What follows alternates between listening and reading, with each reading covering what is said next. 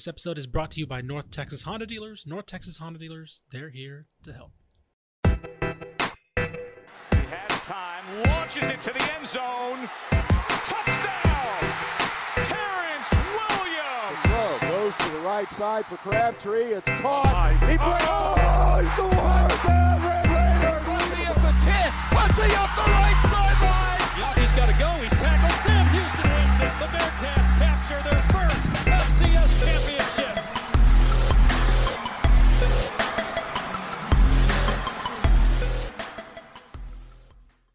Welcome, everyone, to the Republic of Football Sunday Recap Edition. I am your host, Ishmael Johnson, joined, as always, by Mallory Hartley. Hello, Mallory. Hello. You're not calling me producer Malpal anymore. Producer Malpal. I'm sorry. I, I, it's it's early. It's Sunday morning. I it's. I get I I get get thrown off. I get you. I'll take either. Okay. Producer Malpal. My apologies. And still in El Paso. That's why we're uh, recording this a little bit earlier than we do. Mike Craven. Mike, what's up, man? Doing pretty good. Uh, still digesting all the good food out here. So you know, it's been a successful successful weekend. Yeah, you're gonna eat uh, eat nothing but kale for the next week uh, to try and counterbalance all of that.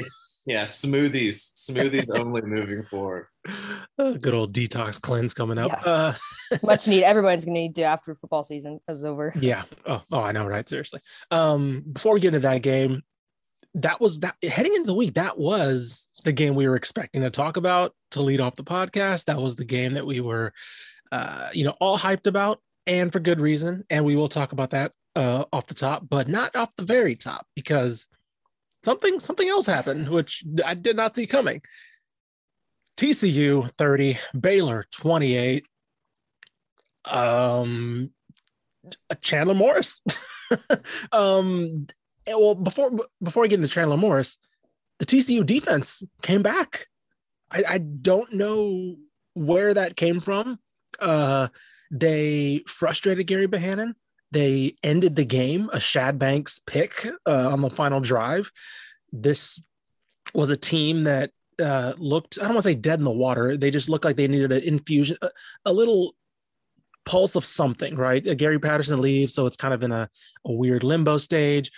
And you can kind of tell that this was a team that, one, still liked playing for Gary Patterson, right? But also, I think the other thing that I noticed was this is a team that likes Jerry Kill a lot because this was that this was a huge win for him. Uh, I tweeted afterward that he's one of the guys in this business that it's hard to uh, to not root for because of how his career ended at, at Minnesota with his, his epilepsy and things like that.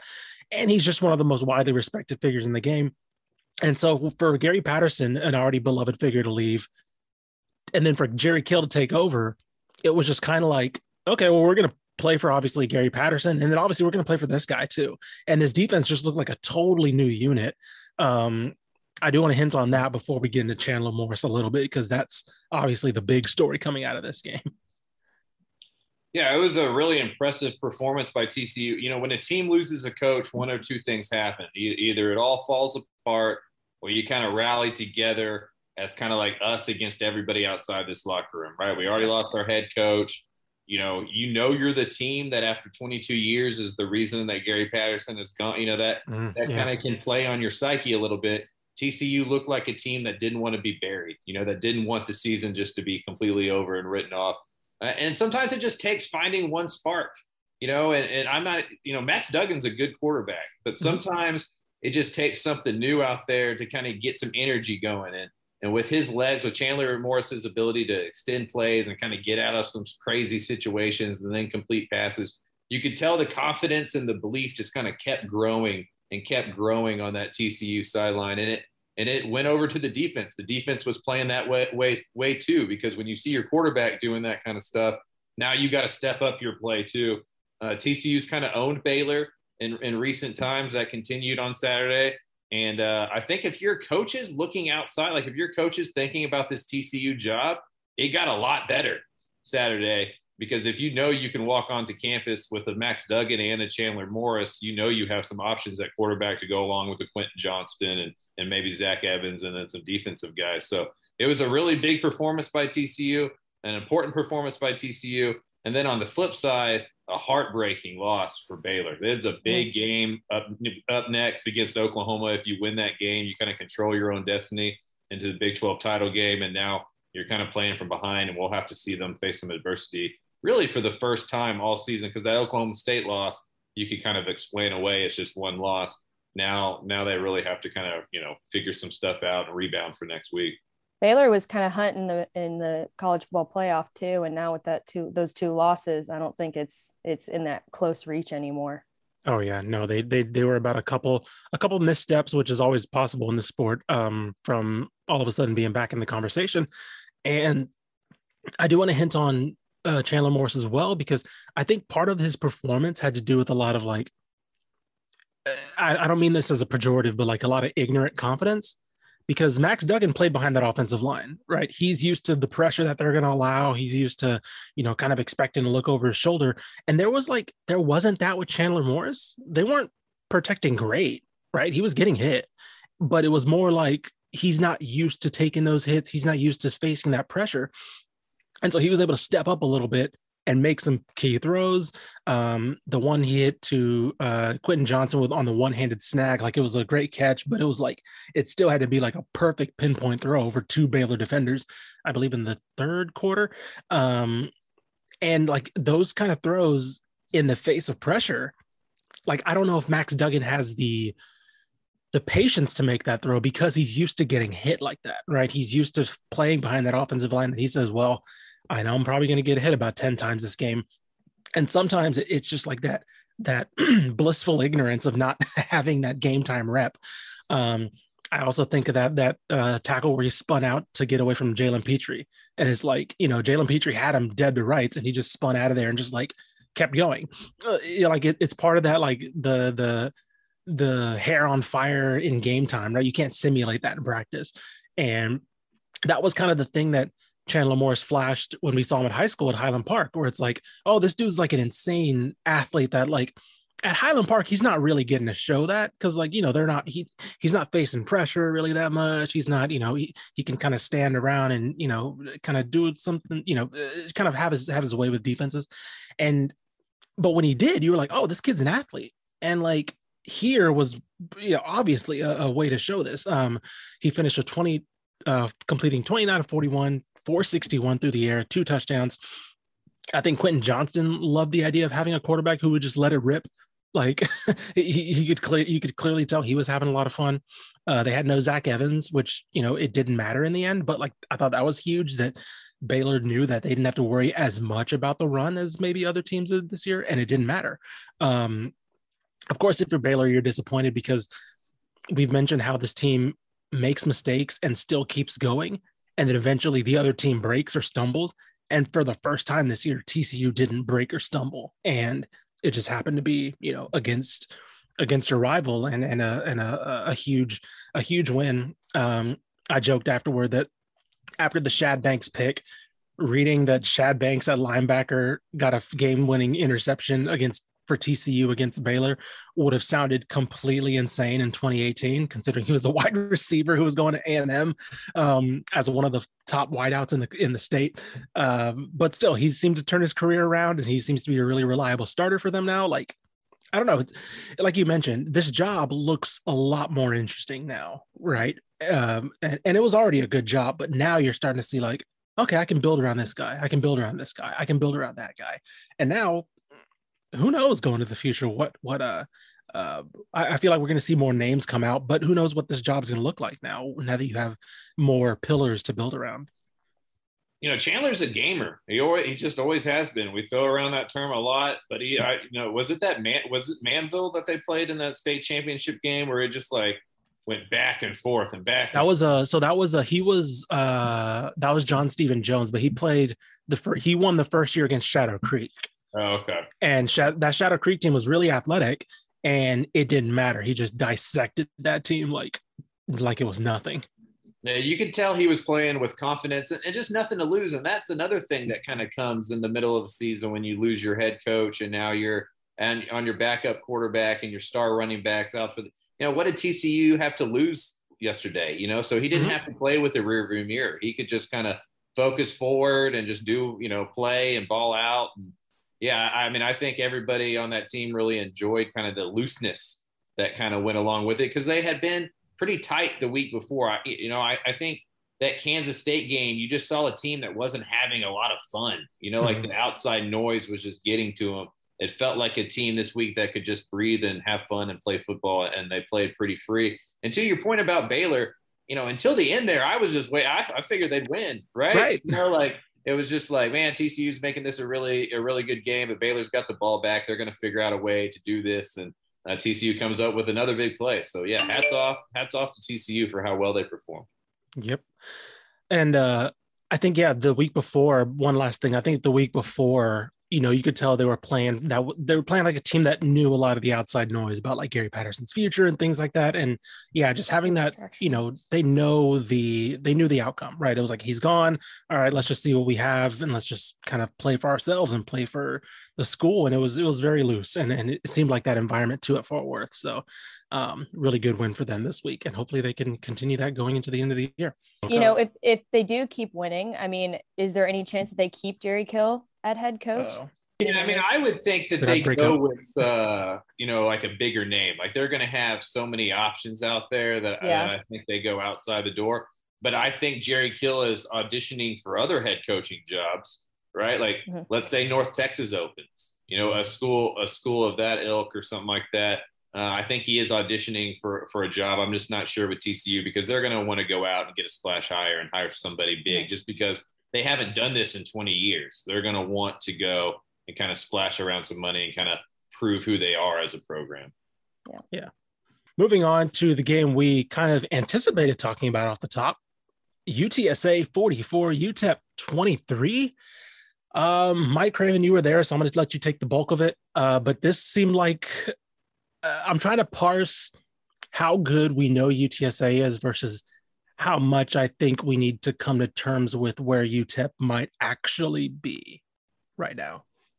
Yeah, I think that discussion could be had, right? Is this more about UTSA being just a super dominant force in Conference USA, or is this more about UTEP collecting six wins against teams that they they probably should beat pretty easily? I mean, that Louisiana Tech win by UTEP's probably the only one that's that's truly impressive. And mm-hmm. those of us who watch a lot of G5 football know La Tech's not normally what you see in La Tech this year. So uh, I do think there's some of that. I will say this for UTEP.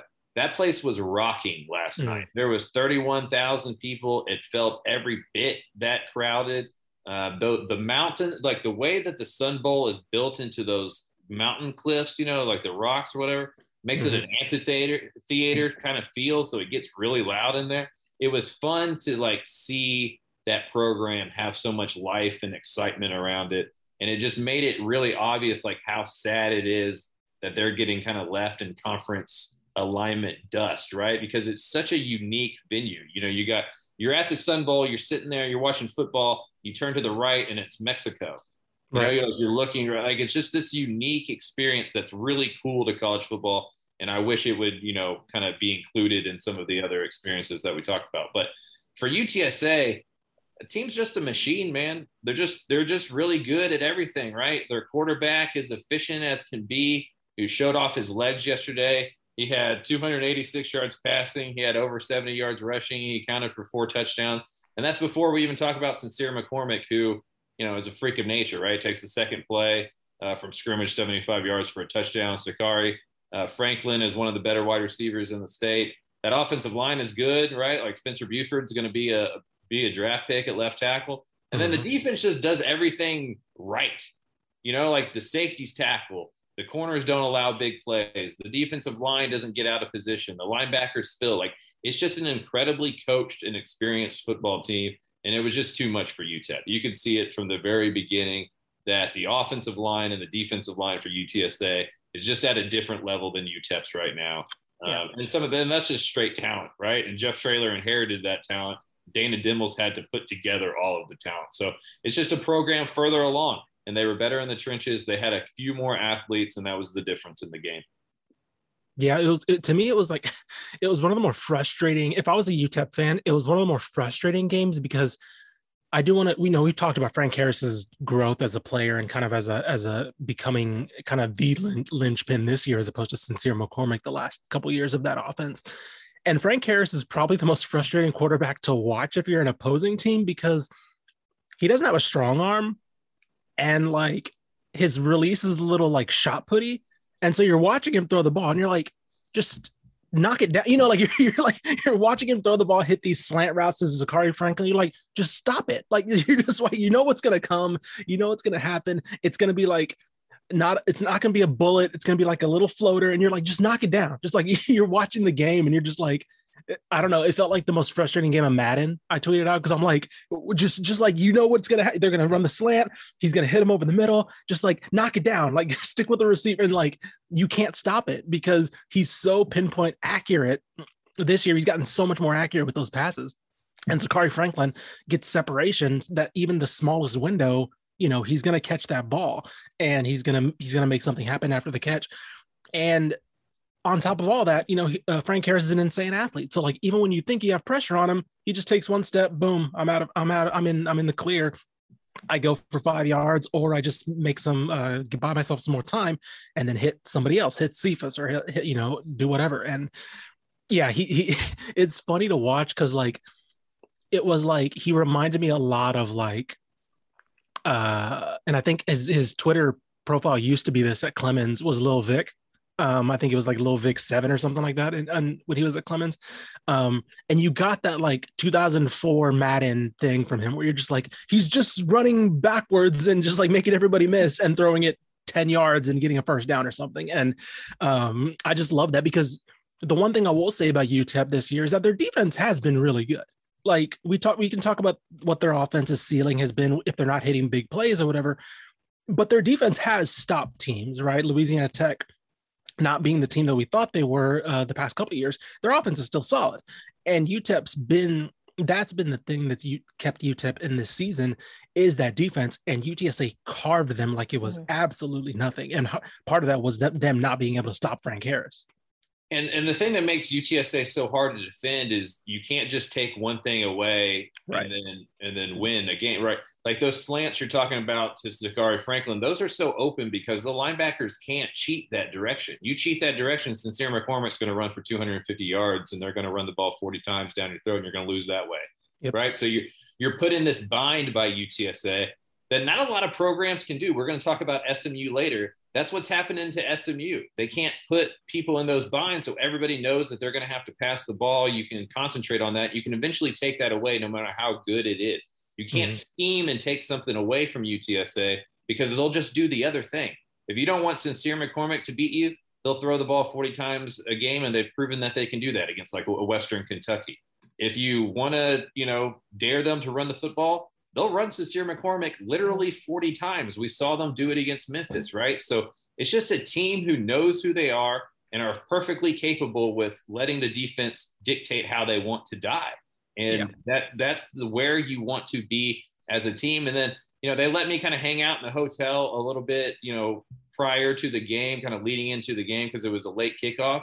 Mm-hmm. And it's just like it's just a confident football team. Like how far that program has gone in 10 years from being like, oh, shucks, we're glad to be here. This is just pretty cool, to like a team of monsters who are like only there to take someone's soul, right? Like right. it was a business trip.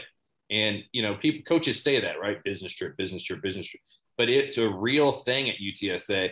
And they just haven't had one of those like let down games yet, you know. And as, as a UTSA grad, like I keep picking against, right? It's just like, well, they can't keep being this good. Well, they right. can't keep yeah. being this good. Well, they can't keep it. They just are. And I mm-hmm. think it's time we just kind of accept UTSA as one of the top 10, 15 programs in the country this year.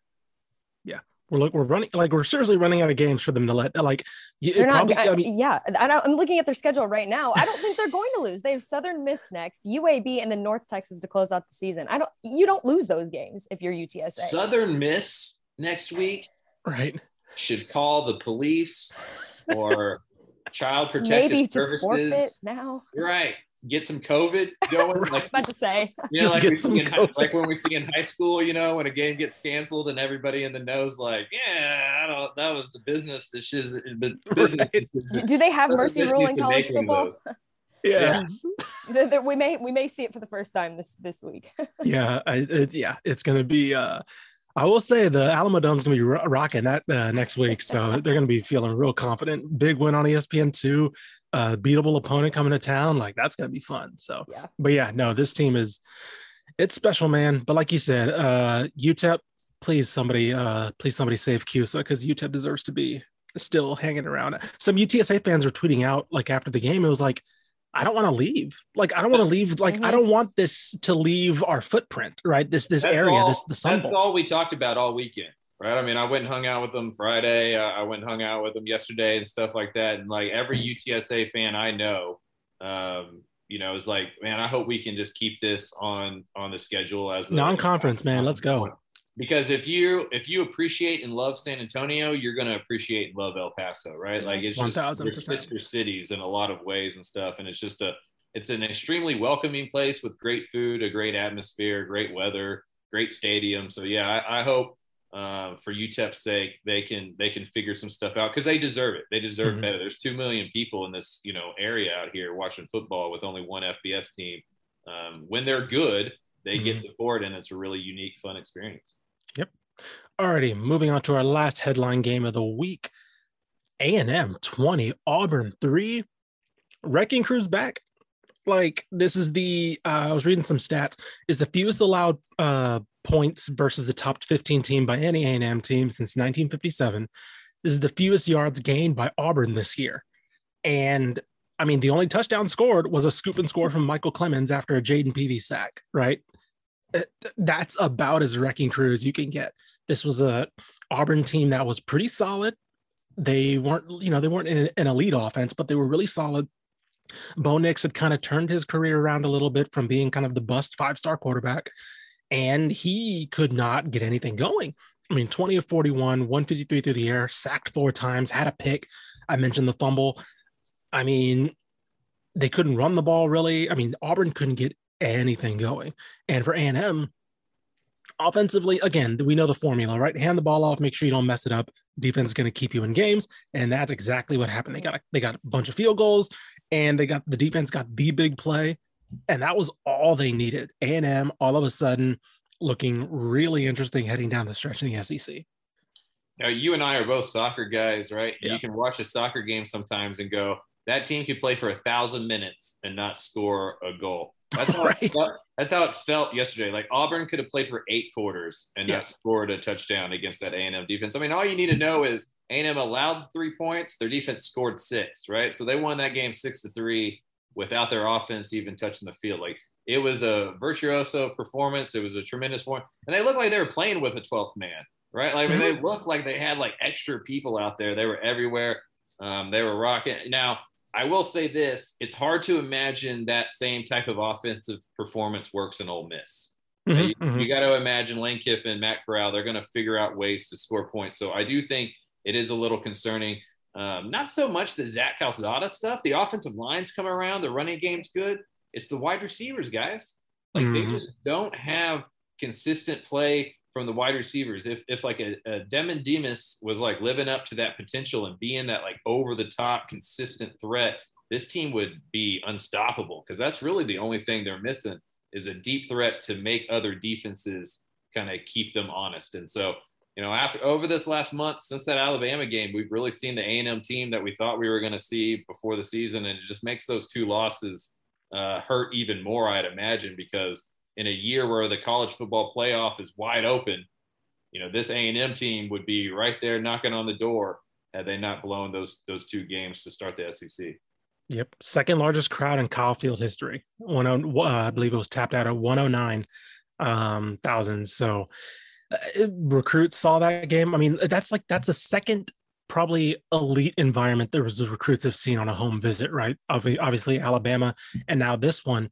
And I mean, there's a reason why. Again, we can keep reiterating this is there's a reason why Jimbo Fisher was hired, and it's for these type of games, right? It's these big time performances against other big time programs, and I believe that was also their first win over Auburn at Kyle Field. Like it, since joining the SEC, that's monstrous. So yeah, considering where we where we were on this A and M team, complete turnaround, and this program has a lot of swagger behind it, and that's saying a lot considering where we thought they were. They also picked up the number one recruit in the 2022 class yesterday. That's true. Tackle and then the wide receiver Chris Marshall from Fort Bend Marshall. So or yeah. So like I mean a really good day to to be an a uh, to be an Aggie and uh, it really helps. Like you said, that's one of the things about the SEC that that really helps is you can have those big time game feels multiple times a year in your home stadium. And in recruiting, that stuff's contagious, man. You're a 16, 17 year old kid and you hear 109,000 people at night screaming and going crazy. I mean, why wouldn't you want to play there? 100%. All right, moving on. Let's get to the power poll now. We're starting off at the bottom, but starting off with a couple wins at the bottom. Uh, this feels weird to say. Texas State 27, ULM 19. Uh, Tyler Vegas. Vitt. Yeah, go ahead. Vegas knows everything. they do. we were sitting here last week, like, oh, I don't know, why is this line the way this line? Well, you know, here we are. Yeah, seriously. Uh, Tyler Vitt gets a start again at quarterback. Uh, I believe McBride warmed up but didn't dress out. Plays pretty solid, right? He, he hits uh, the big play wide receivers. Javen Banks has had a big game, but it was really that down to down rushing attack that I think Tyler Vitt just adds so much more to. They didn't rush incredibly, but he's able to do those design runs better. And then he was able to hit the wide receivers. He finished 16 to 30, 262 through the air. And Javen Banks had a 62 yards. Um, uh, Marcell Barbee had over 100 yards receiving. That's all they needed. And the defense played okay. They weren't great. ULM's not exactly the most explosive offense either, but they played well enough. And I think we've mentioned it before, but like it's especially after last week, you wanted to see what this team looked like heading towards the end of the season, right? That's such a demoralizing loss. And this team's still clearly playing for the staff and still clearly playing for uh playing for pride. And it becomes I'm curious what your thoughts are if Texas State gets to, I'm trying to look at their the remaining of their schedule because like we projected them. They get to five wins pretty easily. Georgia Southern, Arkansas Yeah. State, those are two winnable games. which it's so frustrating. It's so not frustrating, interesting to kind of parse if they get to five wins. That's what we projected them at in the magazine, four or five. Does Spavital stay? After last week, that looked like a no, like there's no way, Yeah. right? And now, Yeah, uh, you know, for me, as soon as Texas State put out that statement that said that they're still not covering cost of attendance, my the heat level on Spavital's seat in my mind lowered because it's like, what are you expecting him to do? Mm, mm, You know, like mm. what what's the next coach going to do that Spavital can't do if they're playing with the same deck of cards, right? I mean, you're Right. putting them behind the eight ball and expecting them to go win seven, eight games. You know, we, we've talked about the comparison to UTSA and how they were like an extra point away from beating UTSA in 2020. And then you flash forward to now, and it's like, look how different these programs have gone. You know, I, I do think some of it's coaching and some of it's talent, but some of it's Mhm. just support. Like Sure. at UTSA, Jeff Traylor just got a two million dollar raise right? They're not they're not haggling over cost of attendance. They're making their coach one of the highest paid G5 coaches in the nation. after giving him a new facility, Right. And Texas State's making internet statements about cost of attendance five years after saying that they were going to cover cost of attendance. So right? yeah, if he gets to five wins, I mean, I, I think he gets another year um, because this team is playing hard. You know, I mean, you take away that incarnate word loss, you know, maybe even that that that loss to Troy, right? If those two games go differently, we're we're having a completely different conversation about Texas State. So yeah, I just you know I almost feel bad for Jake and kind of what he's having to deal with at Texas State, and hopefully the admin kind of steps up that support as the Sun Belt gets more serious and serious, and then we finally get to actually grade a Texas State coach on merit and not on the obstacles that they're facing at that job. Right. All right, moving on the power poll. Rice, uh, Charlotte 31, Rice 24. Man, this one was a frustrating one. Con- Mike Constantine again play- playing really well. It looks like you know they're they've kind of been quote unquote forced to start him because Wiley Green's of course out, but he's been stepping up to the plate. He's it looks like they finally had consistent quarterback play. The difference in this one, and of course Ari Broussard, uh, their best running game of the year, but the difference in this one, 12 penalties for 107. I believe two uh two drives for Charlotte ended in touchdowns that were extended by a pass interference defensively and a personal foul, I believe, was another one. Of course, they the game went to overtime. They ended up losing. Uh, Broussard finishes with 186 on the ground, and like that is so frustrating because you get the game you needed to get right. You finally have a good running game. You finally balance it out with a good passing game, and then you're just your defense just clumsily, you know, undisciplined, just lets Charlotte hang around. And you could have had a pretty impressive win there. Charlotte's pretty good this year, and you just throw it away. I mean, that's two straight overtime losses for Rice. You know, if, if they win those last two games, they're five and four and really in a conversation to get to bowl eligible. So, I mean, it's just fine margins, right? In college yep. football, when things are this even, it, it, it's just fine margins. So, you know, you finally got that balanced performance you were looking for where the, the offensive passing game and the offensive running game are kind of clicking on the same day. And like you said, they were just let down by mistakes. And yeah, it's uncharacteristic for Rice, right? Like every kid that's on that team has like a 9.7 G- GPA, you know, and so you know some of that's just sloppiness sometimes, and it can get contagious like anything else. You make a couple mistakes early, now all of a sudden you're thinking about it. Now you're you know you know you make a couple more penalties, or the refs are looking a little bit more at it, or something like that. So yeah, just one that got away from Rice yesterday. And that's kind of been the story of the season where they've had a couple of, you know, even that Arkansas game, 17 17 in the fourth quarter, right? They just, they've had a hard time closing games. And, you know, that's a, that's a part of the evolution that the Owls have to take. Yep. And now they unfortunately get a hot, uh, hot running Western Kentucky who's won four straight since losing to UTSA. Um, and then they finished with UTEP and La Tech. So not an easy way to end that year. So we'll see if they can uh, pull an upset or two. Moving on, North Texas 38, Southern Miss 14. We said Southern Miss was bad. I didn't think it was this bad. Uh, credit to, first credit to UNT. They ran the ball really well, almost yeah. 60 carries for over 300 yards. Uh, Matthew Burney tweeted out, it was a funny tweet. Uh, the announcer was saying, uh, oh, they're establishing the run to kind of get get uh, get Austin Aune some passing. He's like, buddy, they're not they're not running the ball to get some passing. Like they're running the ball because they got to run the ball. They have to run the ball. so I thought that was funny, but um, all of a sudden UNT's kind of in, I mentioned Jake Spavital, right? Uh, all of a sudden UNT, I, I I still think there's probably a mutual breaking coming, but uh, if here's here's here's the scenario I put out. I'll put out to you guys if UNT gets to five wins and doesn't lose embarrassingly to UTSA on the last game of the season, what happens?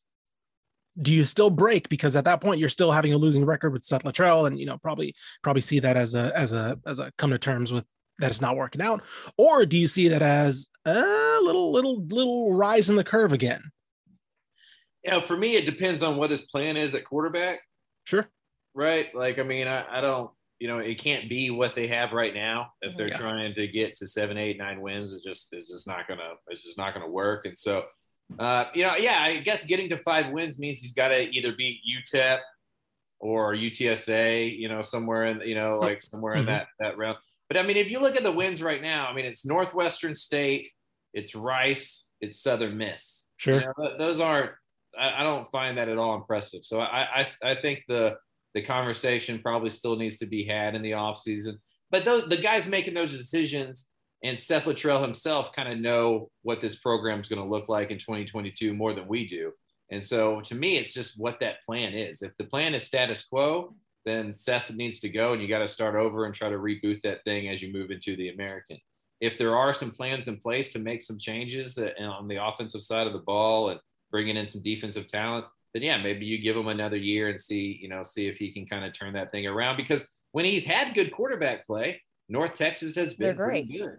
And mm-hmm. so it's figuring that spot out. And in the transfer portal, you would imagine you can go in there and find a guy who can do that. Yeah. So the other thing that I wanted to mention was, well, no, that was well. So so Wren Baker, we talked about the Wren Baker extension, right?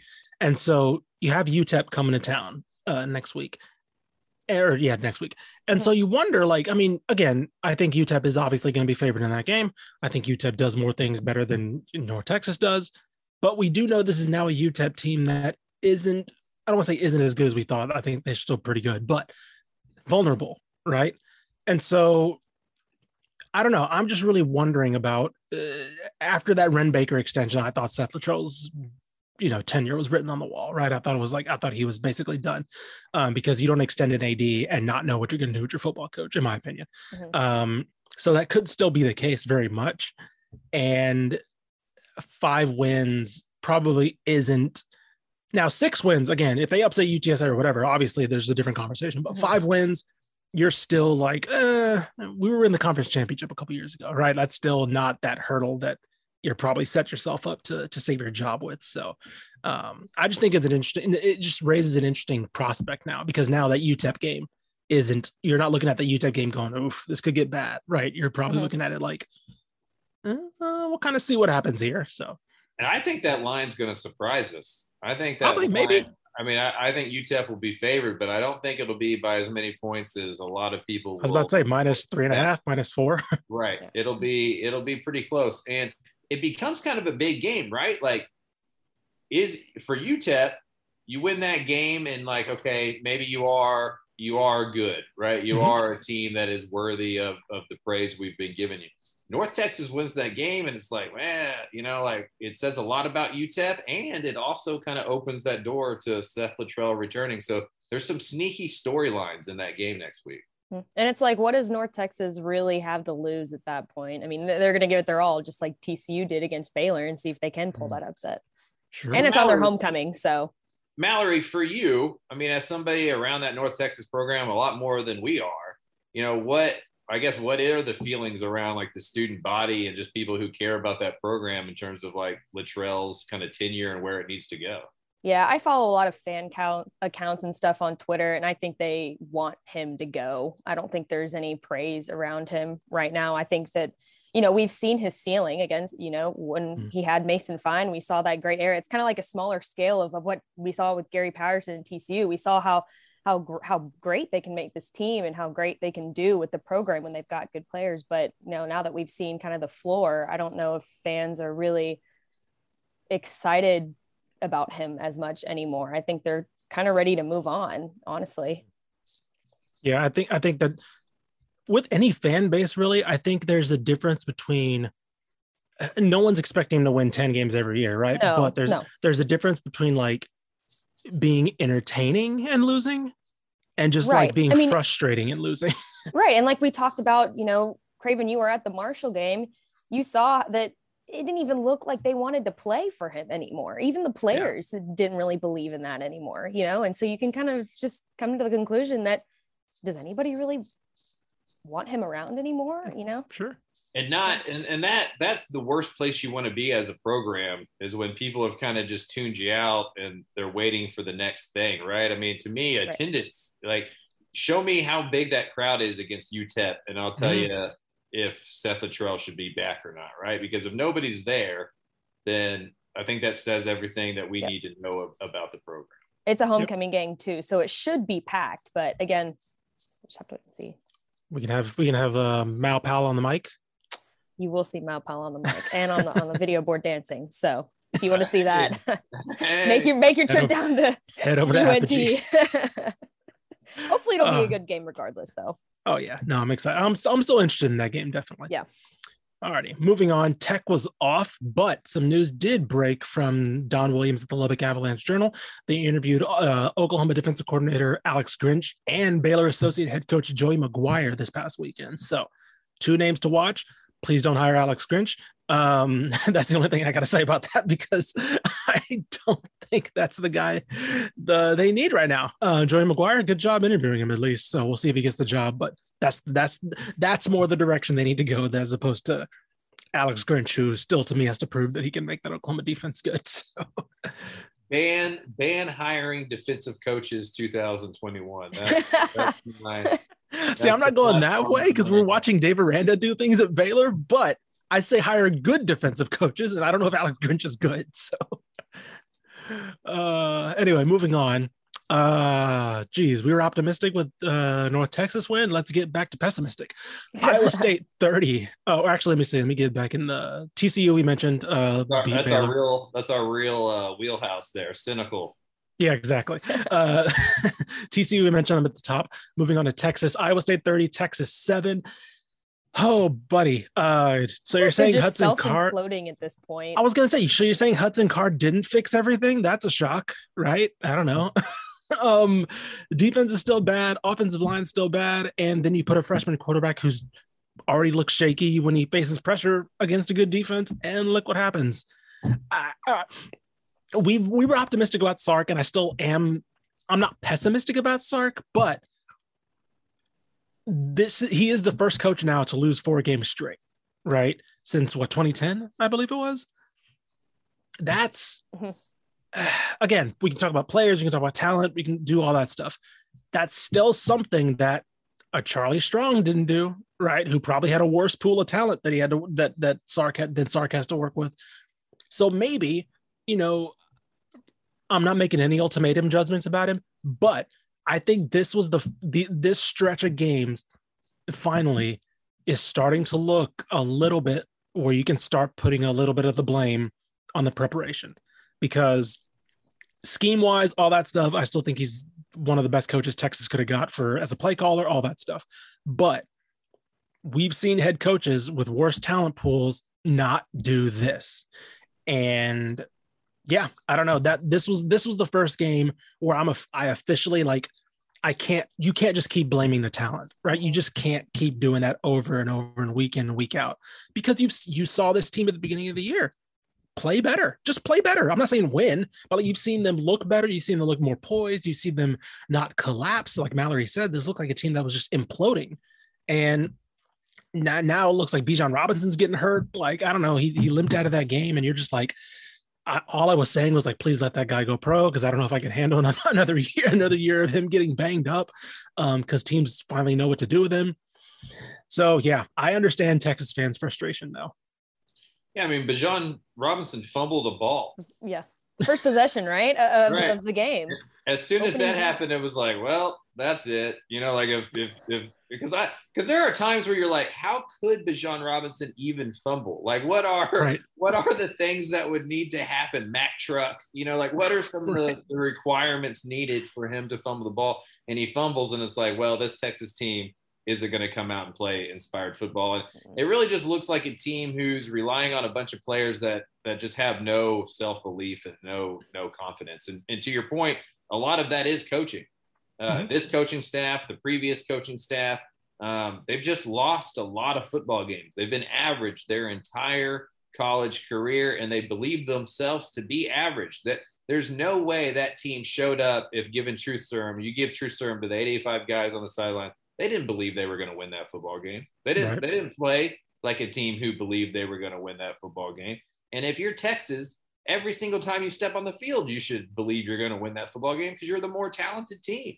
Mm-hmm. Um, even with all the talent issues we've talked about, man for man, Texas is a more talented team than Iowa State. And they got boat raced yesterday. Like that wasn't even a, a close, fun football game to watch. And yeah, like you said, you know, everybody spent all this time with the is it Hudson? Is it Casey? Is it Casey? Is it Hudson? It's probably not either. Right. You know, it's probably neither of those guys. And uh, we're going to have to judge Sark tremendously on the transfer portal um, this coming up offseason. Because you look at Michigan State, right? And I know they mm-hmm. just lost a game, but you look at that team and it's like you look at their transfer portal guys and it's like that guy hit, that guy hit, transfer that guy you. hit. who is the tra- who did Texas add in the offseason that's helped them get better this year? You know, like I know he couldn't do much recruiting, but he could do some transfer portaling, and all those guys were misses. And he can't do that again this year because I know the recruiting class looks good, and, and, and Texas's recruiting class is always going to look good. Um, but they need some instant contributor guys. They need a wide receiver. They need a couple offensive linemen. They need a defensive tackle. They need a linebacker. They probably need another corner. Mm-hmm. And I think we need to add quarterback to that list because I'm not sure either of those dudes are the ones that you really want leading the program moving forward, even if that offensive line doesn't.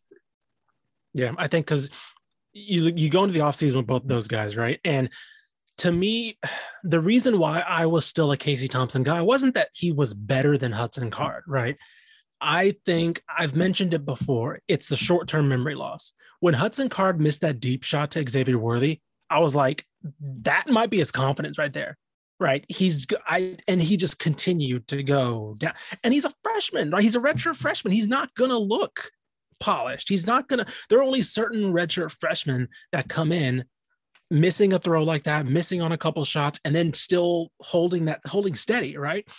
He was. He. It's okay if he's not one of those guys. He could be next year. Who knows? But that was the reason why to me that Casey Thompson was the guy you stick with because he's not going to remember the bad plays. He's going to keep trying to do things and he's not going to he's he's a little bit more mobile in the pocket. I know Card's more of a, a, a probably north south runner, a better north south runner, but Casey Thompson can move around a little bit better in the pocket. So, yeah, if they go into the offseason with those two guys, you have Maalik Murphy coming in, which he's not going to unseat those guys as much as as much as I think Maalik Murphy has promised he's not better than those guys right now. You probably, I mean, one of those guys might leave if he, if they go into the offseason not knowing which one of them is going to be the starter. And then if if Sark is talking about, oh, Maalik Murphy might get a shot, you probably like, I'm not going to be in a three way battle. I'm out, you know. So you probably do need another another quarterback. And you mentioned the quarter the the recruiting class. Yeah, they're always going to look good, right? But if you don't win, they're going to look good for the next guy. And, you know, uh, we're seeing it at UTSA right now, right? Frank Wilson was recruiting well. They just didn't win. Now Jeff Traylor is looking great, right? Jeff Traylor's winning with those guys, and he's still obviously recruiting well on his own. But that undefeated UTSA team is a bunch of Frank Wilson players. And so you have to show some signs of improvement now despite uh, even if you are recruiting well because the brand's going to do itself right? You can plug in whoever head coach and they're going to produce a top 15 top 10 recruiting class. So yeah. So now i don't know like i said towards the end of the year it's starting it, for a while there it was like man they just don't have the horses to keep it up and it's like at that at some point you just gotta turn the turn the spotlight to whatever's happening luckily they get kansas west virginia and kansas yeah. state but those last two teams, West Virginia, Kansas State, aren't walks in the park, right? They'll probably they'll have a get right game against Kansas. Cool. All of a sudden, you get you get at Morgantown in West Virginia, and then we mentioned that that weird uh, Kansas State team where they'll you'll punch them in the mouth and they'll be like, "Cool, let's keep going," and you're like, "I don't know what's happening." They're still fighting, so. And bowl eligibility, and I know Texas fans will kind of scoff at this, but it's important for the Longhorns this year because they need that practice time. You know, they need those 18 extra practices. Um, no one's gonna. No one on this team's holding out to go pro. Like you need, you, right. you, you, you, need, to play that bowl game. You need that time together for the young offensive lineman, the young just to figure out who you have and who you don't have. Right? It's yep. like an extra spring practice where you can kind of take some like, okay, we got these dudes can play, these dudes can't play. This is where we need to go figure out. Without that time, this coaching staff's going to be walking blind into you know a big part of the offseason and stuff, and and that's not going to be good. Um, but yeah, it's just has a team needed Kansas more, right? I mean, like they they they need that Kansas game in, in a big big way. Oh my God, yeah. I'm. I will say I'm very curious to see who starts that Kansas game because Sark has to know whoever starts is going to look good and probably going to be the guy from here on out. So. And, and, for fairness, a lot of people around the program are saying Casey Thompson's thumb's pretty messed up, and, and okay. has mm-hmm. been since the end of the Oklahoma game. And he had 14 touchdowns, three interceptions at the end of that Oklahoma game. He's had three touchdowns, three interceptions since then. So mm. if hmm. he's not healthy, it'll be Hudson Card. And, you know, maybe we're kind of judging this offense with an injured quarterback, maybe more than we should. But it just, at Texas, it shouldn't be this bad. I mean, that's yep. just, it's as simple as that. You got too many resources. It shouldn't be this bad. Exactly.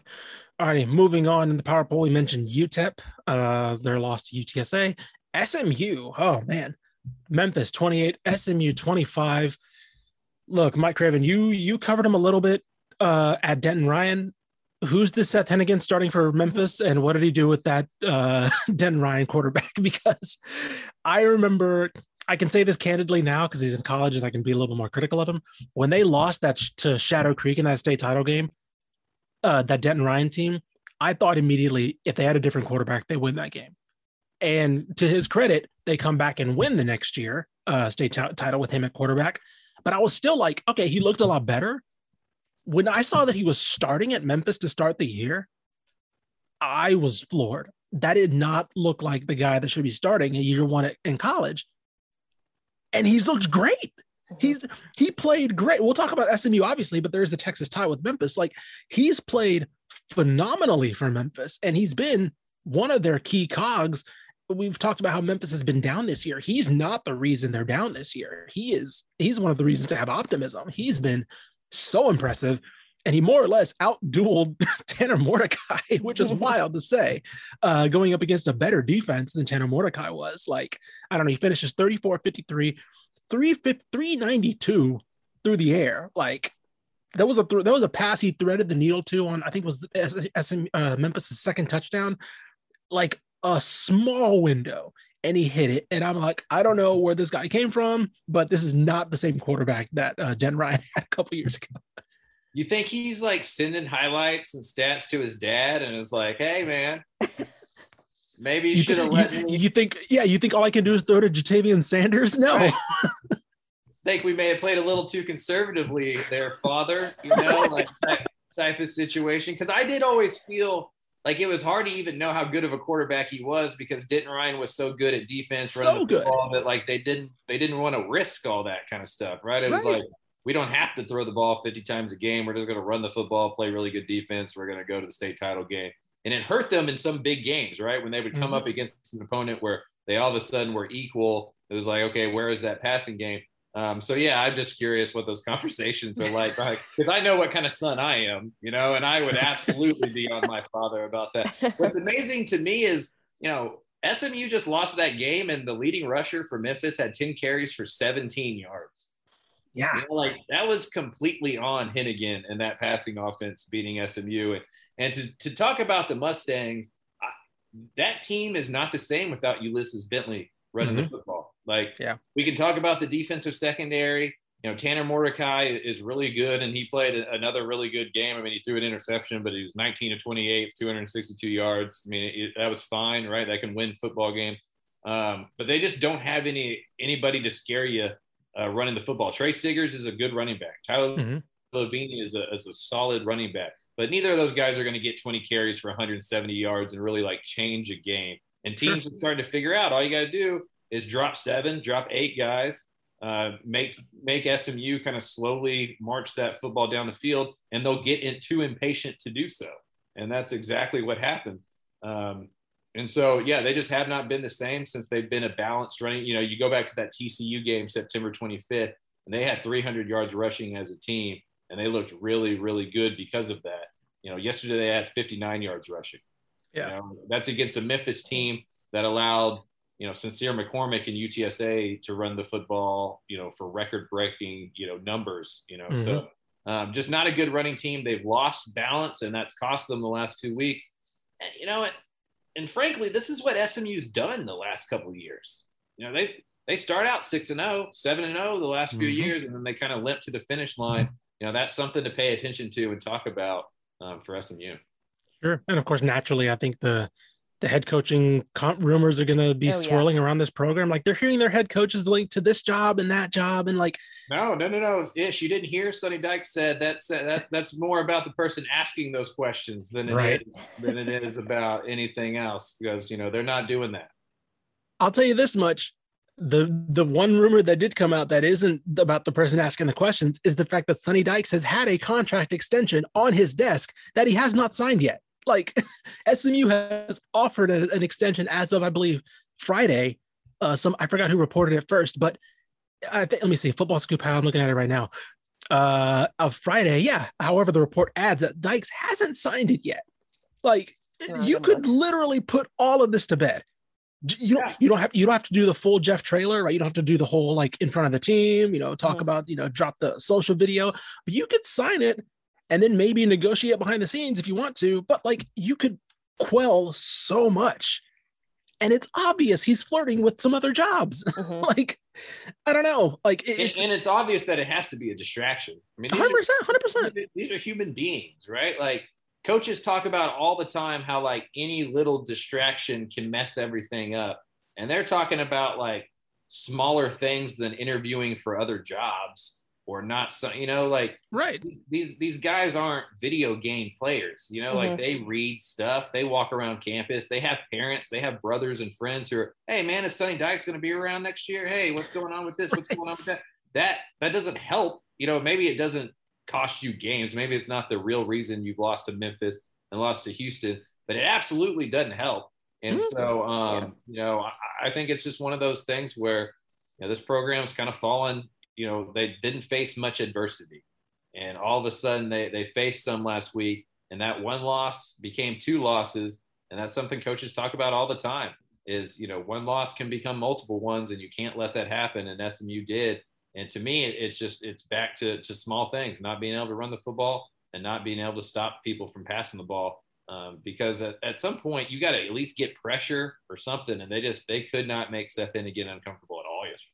And those mistakes too. I mean, they had seven penalties for 60 yards and three turnovers too. I mean, I don't know if that, how much that comes from being distracted by all these coaching rumors, but it definitely shows mm-hmm. on the field. Just a lack of discipline, right? Just yeah. a lot like mental lapses. I mean, here's another thing. They were they allowed five sacks. Tanner Mordecai got sacked 5 mm-hmm. times. He doesn't get sacked. Like it's just like those little. I mean, I read the final score 28-25, but like SMU trailed 28 to 10. Like this was like they had to come back into this mm-hmm. game to lose by three. So I don't know. I should also mention that the, the contract they offered would make him the highest G5 head coach, highest paid G5 head coach in the country. They basically bump him up to about 4 million a year, right? That that again, it comes down to if he wants to stay there, SMU is doing their part to make that happen. Yeah. And he can't talk about, oh, it's about the people asking the question. No, you there's literally something he could do to, to that was the criticism for yeah, there that was the criticism for a very brief moment of Jeff Traylor, right? It was like he could literally just tweet out that he's he's staying. Sure enough, boom, there's this big announcement, right? He put it to bed he could do the same thing. Sonny Dykes could do the same thing. So we'll see. Um, and again, it's not even saying he can't talk about other jobs or anything, but don't say that this isn't my fault or this is other people do it. No, don't put the blame on other people, right? There, there are ways to say like, oh, I'm, I'm focused on this job, I'm doing this season, whatever. You could coach speak your way out of that, but he's being antagonistic about the mm-hmm. idea of or the open fact that he's looking at other jobs. So, uh, yeah, we'll see how it goes towards the end of the year. Uh, moving on to the power poll, Craven, you called it trap game. Houston 54, uh, South Florida 42. Uh, I kept looking at the score. I didn't want to keep, I didn't want to turn over to this game, but I kept looking at the scores like, why is this game so close? Why is this game so close? And man, this was, I believe, a three point game at halftime. I think like, it was, yeah, three or two point game at half. And I'm like, look, I didn't watch the first half, but I'm looking at the score and I'm like, oh, I guess Craven was right. It was. I was like, am I going to watch this game? like, this is, I was so frustrated. Like, I was like, I don't want to watch South Florida, but like, am I going to have to watch this game? Luckily, I think this game came at the right time because Clayton Tune was feeling himself again 21 26, 385, three touchdowns. They ran the ball insanely well. And for the first time, the defense was kind of the one that was on the back foot for, for Houston. Um, the, and the offense was slinging. This was it kind of looked like a Dana Holgorsen throwback team where they're just like, all right, we're going to give up 30 points. We got to score 50. And they did. yeah. Uh, you know, begrudgingly saying, I guess Craven is right is a rite of passage that many people have gone through over the 13 years of my career. We'll just add Mallory uh, to that list there. Um, but yeah, I mean, it just, yeah, you come off a really emotional win uh, and then you got to go all the way out to Florida, and it can just it can just be a, a weird thing to do. And, and then again, special teams they allowed a hundred yard kickoff return for the second straight week. They're gonna have to figure that out. That's not mm-hmm. that's not something you can do really well. But you know, sometimes you have to win games with your B game. You know, like, that's just that's just something you're gonna have to do. You're gonna have to play sometimes on the road, and it's gonna get ugly. Their defense had been showing up every single week, you know, and then against South Florida, it didn't. Uh, but shout out Clayton Tune. We talked about it again last week. Him and Nathaniel Dell are, you know, maybe the best one-two quarterback wide receiver combination going right now. Those guys are hot. And then Alton McCaskill, Ta'Zhawn Henry had a really big game. So um, just a balanced uh, offensive attack. Defense was where the concern was. They had been mm-hmm. getting a lot of pressure. They had been making life really difficult for quarterbacks in the previous six, seven, eight weeks. Uh, that wasn't as true against South Florida. So Coach Belk and that defense has to kind of clean that up. But the good news for Houston is, you know, they're eight and one. They're on an eight game winning streak. They don't play Cincinnati in the American. They can kind of limp to this finish, right? They just have to yep. win football games. They're not trying to get into a college football playoff and you know all that kind of stuff. They're just trying to get to the American Conference championship game, and then you can figure out something from there. Upsets happen all the time. So you know they got Temple next week, three and six. They end with UConn one and eight. The only real tough test left is Memphis, and that's you know a Friday night game at home. Uh, so it stacks up pretty well for Houston to kind of ride this all the way to an 11-1 finish and, and to the American. They're just going to have to play cleaner football, and that includes special teams. Yep. And like I said, Clayton Tune's hitting his stride now looks healthy. I mean, 400 yard game last week, 300 uh, uh, upper 300 game this week. Yeah, I mean, this, their quarterbacks hitting the stride at the right moment. They won games differently at the right at the right moment. Like, I think this is a Houston team kind of hitting its peak right at the right moment towards the end of the year. Um, probably going into a tough game against the Cincinnati at the you know in the championship or something. Mm-hmm. We'll see what happens there. But um, yeah, I, I good call on that trap game. I did not expect to be paying attention to that one as late as I was. uh, and yeah, that's gonna do it. I mean, three we mentioned A and M, two Baylor, UTSA one. Uh, probably Baylor and A and M will will flip. Um, maybe Houston too. Maybe Houston might jump them too. We'll see. Um, but no reason for UTSA to be uh, any lower than one. Still unbeaten in the state. And I think this weekend really shocked me. I was looking at this weekend kind of going, yeah, well, eh, it's not really that interesting. Maybe uh, Baylor, TCU, or whatever, right? And there's been a, there was a lot to talk about, right? SMU loses, Houston gets bloodied a little bit. Of course, TCU upsets Baylor, UTSA destroys UTEP. Like there was a lot going coming from this weekend that we I didn't expect to see at least. So the games we were excited pleasant. for and thought they were going to be great weren't so right. great, and then the games we weren't excited for and didn't want to pay attention to happened to be one of the best games of the of the week. Yeah, I don't know. For anybody out there listening, anybody out there listening who's like UFC fans, that's a pretty common occurrence, right? Like the hmm. cards that are like stacked with championship matches, they're like, man, this is gonna be great. I'm gonna spend eighty dollars on this. They end up being duds. And then the ones that are free or like maybe lacking that star power end up just right. being bangers throughout the night or B- whatever. BFS one pre card or whatever. right. That's that's what college football does to you. Those weekends where you look at the schedule and you're like, man, maybe I can go do some errands or go hang out with my family or, you know, kind of skip this weekend. Those end up being the weekends where it's like, holy cow, what happened? And week 10 did that again, man. It's the, it's the, it's the best sport in the world for that reason. Oh yeah, definitely. So uh yeah, we'll be previewing this last uh this next week on Wednesday. I hope, I hope, I hope nothing happens or we have to do another emergency podcast. Uh, does not look like that's coming anytime soon. I think the coaches that were on the hot seat bought themselves a little bit of time. Uh, hopefully, Sonny Dykes maybe announces an extension to stop this SMU stuff uh, soon, but we'll probably see. Probably won't happen. Um, and uh, yeah, Tech, don't interview Alex Grinch again. So we'll be we'll be back Wednesday to preview the week. Thank you guys for listening.